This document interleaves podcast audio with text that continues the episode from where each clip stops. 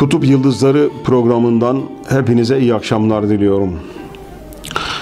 Geçen sohbetimizde Doğu Anadolu'nun küçük bir köyüne kadar uzanmıştık. Pasinler Ovası'nın ortasında bu güzel köyün adı Korucuk'tu. Korucuk küçük bir köydü ama rüyaları ve hayalleri çok büyüktü. Bediüzzaman Hazretleri 1926'larda o köyden geçmişti. Fethullah Gülen Hoca Efendi'nin dedesi Şamil Efendi'nin hanında kalmıştı birkaç gün. Yine Birinci Cihan Harbi'den önceki bir depremde Peygamberimiz sallallahu aleyhi ve sellem Efendimiz Okya'ya teşrif etmiş ve elindeki bir kazığı Hazreti Ali'ye buraya çak ve bir daha bu köy sarsılmasın diye de e, Hazreti Ali'ye emretmişti. Köyde kahvaneler vardı, köy odaları vardı, hanlar vardı ve dışarıdan gelen yolcular burada misafir edilir. Kahvanelerde, odalarda Ahmediye, Muhammediye, Battal Gazi, Siretin Nebi gibi kitaplar okunur ve insanlar e, dini hayatlarını ve kültürlerini onlarla canlı tutmaya çalışırlardı. Korucuk gerçekten o yönüyle verimli bir köydü, güzel bir köydü. İşte burada 1938 yılının soğuk bir kış günü Fethullah Gülen Hoca Efendi dünyaya geliyor.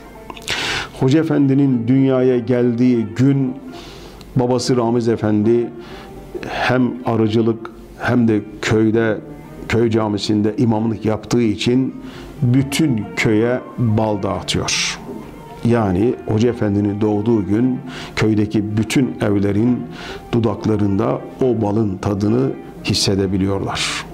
Kim bilir belki bir gün konuşmalarıyla, sözleriyle, o tatlı ifadeleriyle bütün dünyanın yüreklerine bir şerbet gibi akacak olan o insanın doğuşunda köyün sakinlerine böyle bir e, balın, böyle bir tatlının dağıtılmış olması da galiba çok güzel bir e, hikmet olsa gerek. Şimdi o yıllarda e, 1938'li yılların olaylarına baktığımız zaman bir neslin dirilişi için gecesini gündüzüne katan, karkış demeden fırtınalarda, tufanlarda yürüyen o müthiş yolculardan birisi Bediüzzaman Hazretleri. Belki o yıllarda Süleyman Hilmi Tunahan gibi insanlar da var ama fakat sık sık derdest ediliyorlar. Fırsat verilmiyor. E, camideki, doğancılardaki Aziz Mahmut Hüdayi camisinde yaptığı sohbetlerden sonra alınıp götürülüyor. Tabutlarda günlerce işkencelere maruz kalıyor, çıkıyor ama tekrar aynı şeyler ne zamana kadar ta 1951'lere kadar e, bir talebe yetiştirmesine bir şeyler yapmasına imkan verilmiyor. 1951'lerde Çamlıca'daki e, bir evde bir evin Kur'an kursuna dönüştürülmesiyle ilk defa talebelerle hizmet etmeye başlayan insanlardan birisi ama bu da 1950'lere tekabül ediyor.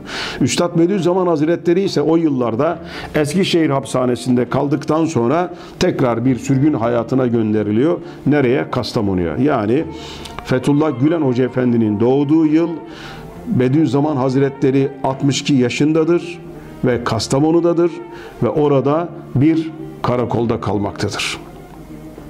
Ne yazık ki e, Kastamonu hayatı da çok hicrandır Bediüzzaman için. E, hicrandır çünkü orada defalarca zehirlenmiş ve karakolda 3 ay boyunca orada yatmış kalkmış. Karakoldaki bir merdivenin altındadır yatağı. Öyle zarif bir insan, öyle kibar bir insan nasıl oralarda kalmıştır, nasıl oraları mesken tutabilmiştir anlamak mümkün değil ama yapılacak bir şey yoktur. Bir gün dışarıya çıkmak istediği zamanda da mutlaka yanında ya bir bekçi ya bir polisle çıkmak zorundadır.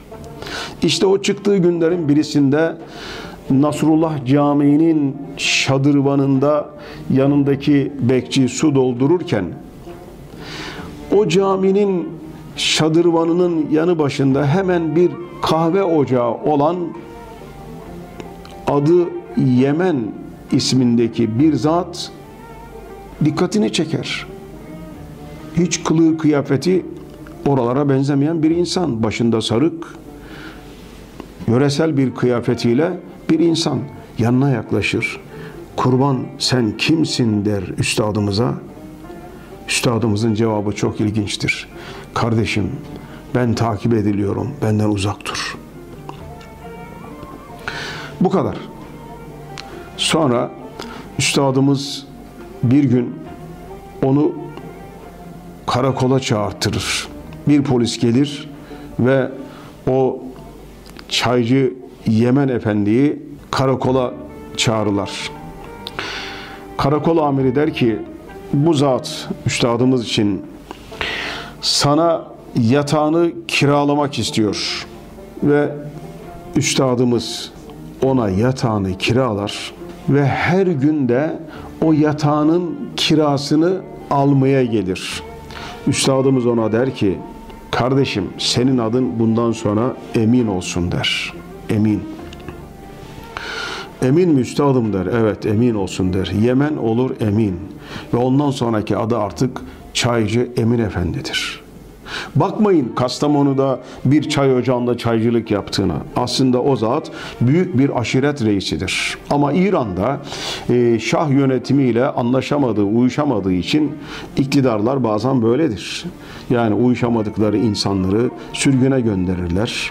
O da e, İran'dan sürgün yiyor ve e, çok varlıklı bir insan olmasına rağmen, çok zengin bir insan olmasına rağmen, büyük bir aşiretin reisi olmasına rağmen Van'a sürgün olarak geliyor. Van'da da yine varlıklı bir insan, koyunları var, sürüleri var, evleri var, etrafı var. Çok e, saygın bir insan olarak Van'da da hayatını sürdürürken ama bu defada 1925-26'lardaki e, Şeyh Said isyanı bahanesiyle üstadımızın sürüldüğü gibi o zat da Kastamonu'ya sürülmüş. Kardeşleri kimisi Kayseri'ye, kimisi başka yerlere sürülmüş. Yani bütün e, aşiretin e, ailesi, aşiret ailesi sağa sola sürülmüş ne yazık ki.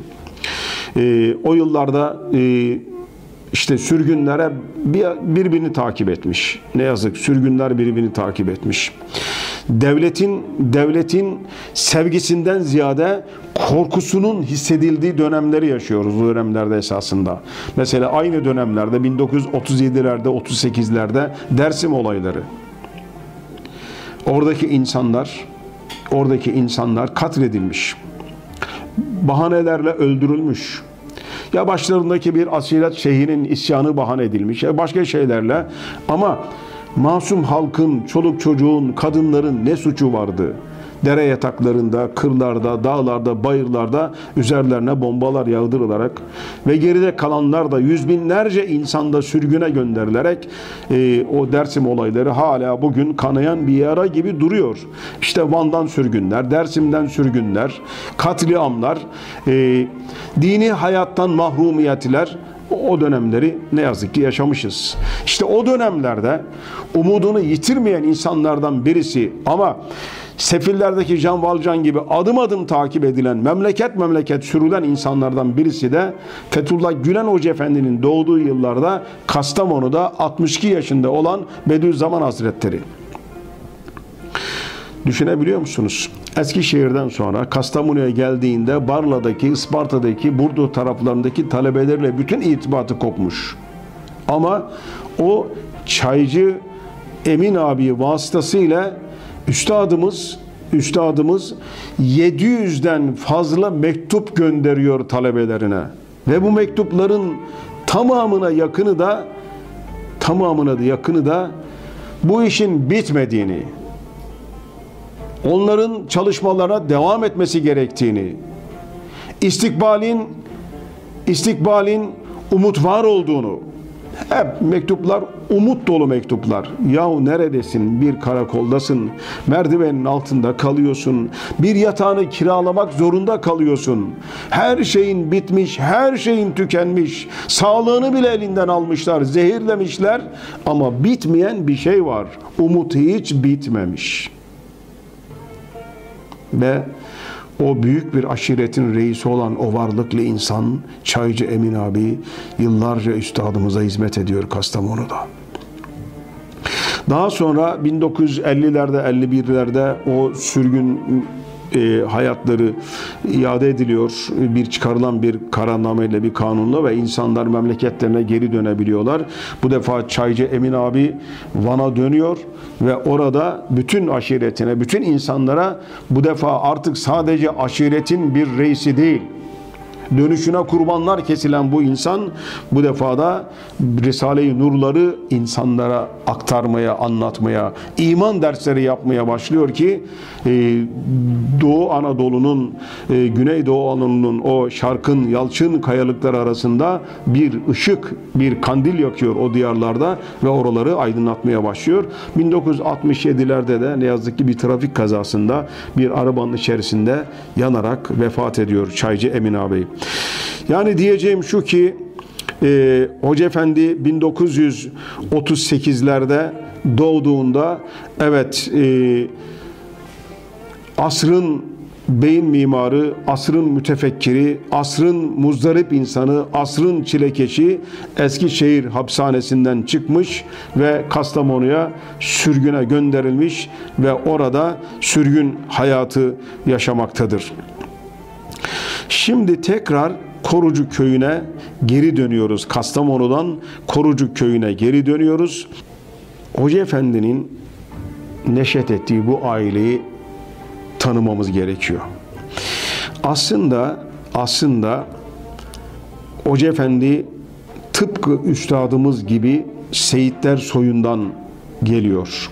Her ne kadar hem üstadımızın kendisi ve ailesi hem de Hoca Efendi ve ailesi bunları yüksek sesle seslendirmeseler de fakat bunu bilen biliyor. Araştırmacılar bu konuda yaptıkları tahkikatlar gösteriyor ki her iki aile de Seyitler soyundan ve sülalesinden geliyorlar.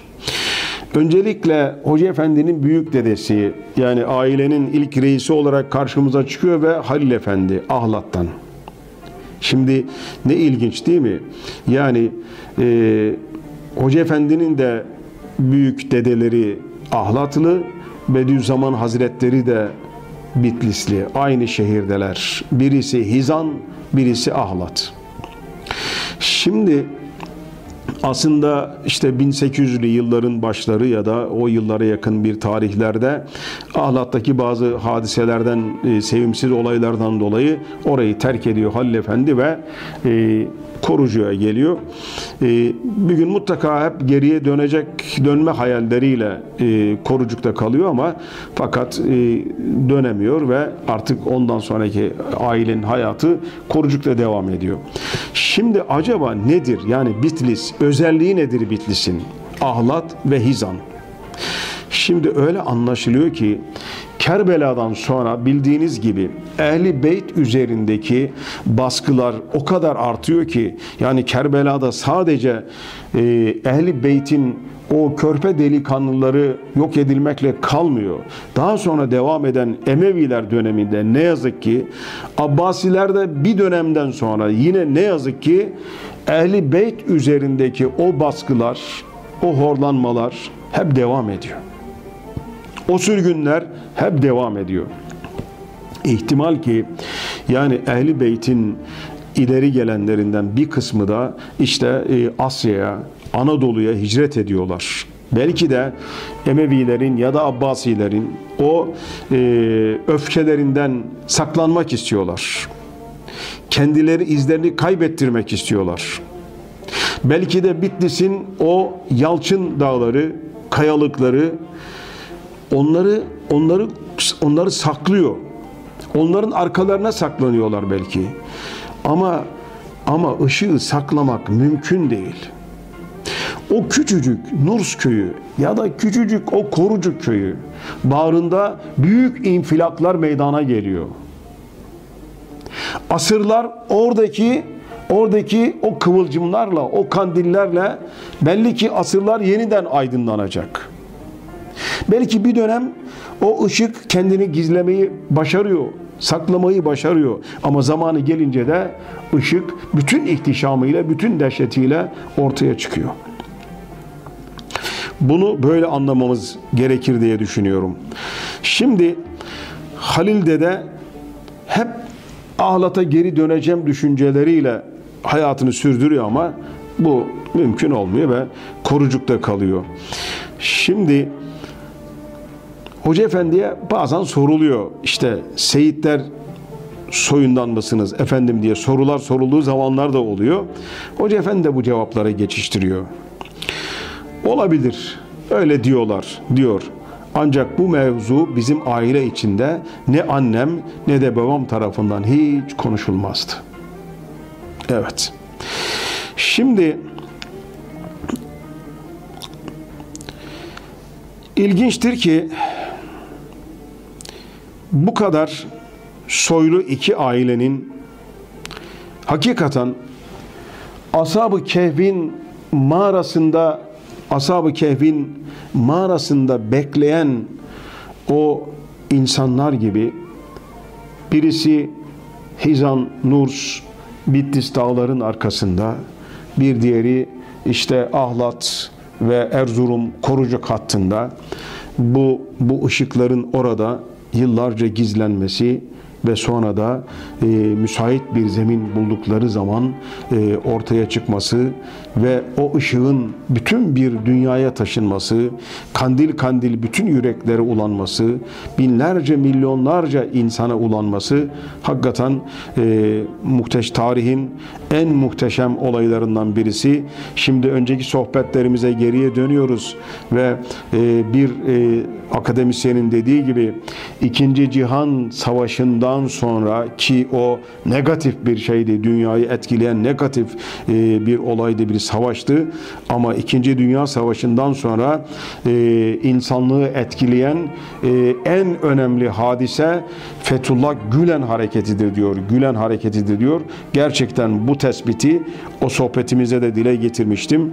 E, çok önemli buluyorum. Şimdi Peygamberimiz sallallahu aleyhi ve sellem Efendimiz hatırlayacaksınız. İslam'ın korunmasını ve yaşatılmasını tabii ki Cenab-ı Hak tesadüfe bırakmıyor. Peygamberimiz sallallahu aleyhi ve sellem Efendimiz vefat ederken ben size iki şey bırakıyorum diyor. Birisi birisi Kur'an, diğeri diğeri ehli beytim diyor. Ehli beytimi size bırakıyorum. Ve dikkat edin her asırda asırları aydınlatan o aydınlık kandiller hep o soydan geliyorlar. Hep o altın halkadan geliyorlar. Hep o zincirden geliyorlar. Bu tesadüfi olması asla mümkün değil. Hoca Efendi'nin ailesinde bir dedelerinden Molla Ahmet var. Şimdi Molla Ahmet Halil Efendi'nin Hurşit Ağa isminde bir oğlu ve onun da iki çocuğu oluyor.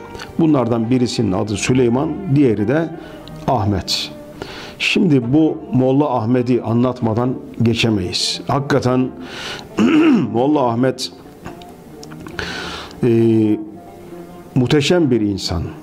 Yani aileyi köklerinden tanımamız gerektiği zaman Molla Ahmet'i mutlaka anmamız gerekiyor. İlim ve takvasıyla köyde çok müstesna bir insan. Molla Ahmet müstesna bir insan. Molla Ahmet Hoca Efendi'nin dedesi Şamil Ağa'nın babası. Şimdi hayatının son 30 senesinde ayağını uzatıp hiç yatmamış bir insan. Ya Rabbi bu nasıl bir şey? Hep konuşuyoruz, hep dile getiriyoruz. İhsan ahlakı diyoruz değil mi? Allah'ı her an görüyormuş gibi yaşama diyoruz değil mi? İşte bu insanlarda bu var. Yani o yıllarda, o yoklu yokluk yıllarında, o kıtlık yıllarında, o her şeyin sınırlı olduğu yıllarda bu ruhlara, bu yüreklere bu aşk, bu şevk, bu ruh nasıl yerleşmiş? Nereden edinmişler? Nereden almışlar bunları? Anlamak gerçekten mümkün değil. Şimdi daha doğrusu sırtı yatak görmemiş son 30 sene bu insanın. Uykunun en ağır bastığı zamanlarda elini, sağ elini alnına kormuş, biraz kestirilmiş o kadar. Bütün uykusu bu. Şimdi daha da ilginci. Bu son Hoca Efendi ile ilgili kitap yazan John Paul kitabında diyor ki tam da buraya, buraya kadar inmiş, Molla Ahmet'in hayatına kadar inmiş. Yani bir Hristiyan, yani kitabın yazarı, yani Korucuk'ta bir köye kadar uzanıyor ve o köyde Hoca Efendi'nin büyük dedesinin hayatına kadar iniyor ve onun ömrünün son 30 yılında ayaklarını uzatıp yatmadığını kitabına alıyor. Yani Hoca Efendi'nin nasıl bir aileden geldiğini anlatırken oraya kadar iniyor. Hoca Efendi'nin nasıl bir aile çevresinde büyüdüğünü, evde o dedenin, o ninenin, o anneannenin nasıl hayat yaşadıklarına kadar inmiş ve evde yaşanan o manevi alemlere açık rüyalarla desteklenen nasıl bir alem olduğunu kitabında uzun uzadıya anlatmış bunları. Şimdi e, John Pahl gibi bir insanın gerçekten e, böyle kılcallara inebilmesi de bana çok ilginç geliyor. Şimdi namazın kitabın bir bölümünde de Pahl'ın kitabının bir bölümünde de namaz bölümü çok ilginç. Yani kendisi Hristiyan bir insan ama Müslümanların bir ibadetinden söz ediyor ve burada Hoca Efendi'nin namazı tekrar nasıl ihya ettiğini anlatıyor. Çok ilginç değil mi? Galiba bunu da İsmail Büyükçelebi hocamızdan dinlemiş. Öyle zannediyorum. Hoca Efendi diyor İzmir'e geldiği yıllarda İzmir'e geldiği yıllarda şimdi bakın bizim teheccüd gündemimize nasıl girdi? Hoca Efendi ile girdi. Evvabin namazı kiminle girdi? Hoca Efendi ile girdi. Tesbihat kiminle girdi? Hoca Efendi ile girdi. Kamplar kiminle girdi? Hoca Efendi ile girdi. İşte Peygamberimiz sallallahu aleyhi ve sellemin men temesseke bi sünneti ande fesadi ümmeti felehu ecru mi'te şehit buyuruyor ya. Yani bir ölmüş, sönmüş bir sünneti ihya eden bir insan yüz şehit sevabı kazanır diyor. Şimdi binlerce, on binlerce, yüz binlerce, milyonlarca insan gecelerde kalkıp teheccüd kılıyorlar. Biz İmam Hatip talebesiydik ama bırakın teheccüdü. Ben okulun ilk yıllarında beş vakit namazımı kılmıyordum. Bir gün köy meydanında dikilirken cami cemaati namazdan çıktı bir öğlen vakti Herkes evine doğru giderken böyle vakur adımlarla yürüyen bir Kadir amca vardı. Allah rahmet eylesin. Hakikaten kabri nur olsun. Çok güzel bir insandı. Tam benim önüme kadar geldi, dikildi, döndü ve dedi ki hoca namazdan çabuk yoruldun dedi. Ben İmam Hatip talebesiyim. O sözün suratıma bir kamçı gibi indiğini şimdi hatırlıyorum. Ama Hoca Efendi hakikaten bizlere teheccüdü, kuşluğu, evvabini, tesbihatı yeniden öğretti. Ve Paul kitabında, John Paul kitabında bunlara inmiş ve bunları anlatmış. Evet, e, bugünlük de bu kadar. Hepinize iyi akşamlar diliyorum efendim. Hoşçakalın.